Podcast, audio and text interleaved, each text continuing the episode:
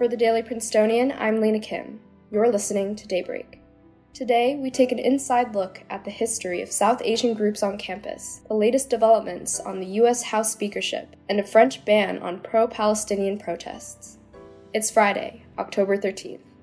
Today, Princeton has a host of vibrant South Asian groups on campus. South Asian student associations have roots reaching back to the 1980s. Today, head podcast editor Eden Teshoma sat down with contributing features writer Mira Eashwaran to learn more about this story. Hi, could you introduce yourself with your name, class year, and what you do for the Prince? Yeah, hi. My name is Mira Eashwaran. I am class of 2026 and I am a features writer. So, why did you decide to write this feature on South Asian groups on campus? Yeah, I think the reasoning is very much personal for me. I am a South Asian American person, and I think coverage of South Asian American and South Asian international students is really important at Princeton, particularly because we have a very large or at least significant portion of our student body, you know, is South Asian or South Asian American. And I think that obviously warrants um, coverage of that community. And also because there's just like an incredible diversity and variety in the community and the groups that are there. As you just mentioned, today we see a lot of South Asian clubs on campus, from affinity groups to dance ensembles, but there's a history there, right? Yeah, so there is a history that, you know, warrants this kind of variety and diversity of South Asian groups on campus right now. Um, I think one of the pivotal points in the South Asian experience at Princeton is the formation of the South Asian Student Alliance in 1986 by some South Asian graduate students. This group really functions as a way for students to get together, engage in cultural programming, watch movies, and go to lectures, you know, focused on cultural issues. And the community throughout the years, although not all of it sticks with um, SASA, the South Asian Student Alliance, today is kind of dispersed into a lot of um, different groups, um, whether it be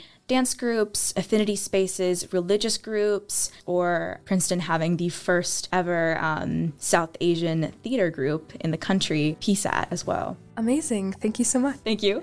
In national news, since former U.S. House of Representatives Speaker Kevin McCarthy was voted out over a week ago, there's been a frenzied race within the Republican caucus to elect a new speaker. On Wednesday, the GOP held a closed door vote to select their nominee for the speakership. House Majority Leader Steve Scalise narrowly triumphed over Trump backed Jim Jordan with a 113 99 vote. As of late last night, Scalise pulled out of the speaker race. Although House Republicans hold the majority with 221 seats, 16 far right Republican House members, including Georgia Representative Marjorie Taylor Greene and Texas Representative Chip Roy, have continued to pledge their support for Jordan.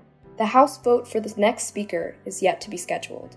In international news, as of yesterday, France has banned any pro Palestinian rallies in the country. This comes amidst the ongoing conflict between Israel and Hamas. In a message to the country's police force, French Interior Minister Gerald Darmanin said, quote, Pro-Palestinian demonstrations must be prohibited because they are likely to generate disturbances to the public order. Individuals found in defiance of the order will be arrested. Since the ban was announced, Protests have broken out in Paris with criticism that the ban is hampering freedoms. Other European countries, such as Germany and the UK, have issued similar bans in an attempt to prevent incidents of anti Semitism. France has Europe's largest Jewish and Muslim populations. Today, expect sunny skies and brisk fall temps, with a high of 65 and a low of 47. That's all for Daybreak today. Today's episode was written by Eden Teshoma and Tendakai Mawakomatanda, sound engineered by Izzy Jacobson, and produced under the 147th Managing Board of the Prince. Our theme was composed by Ed Horan, class of 22.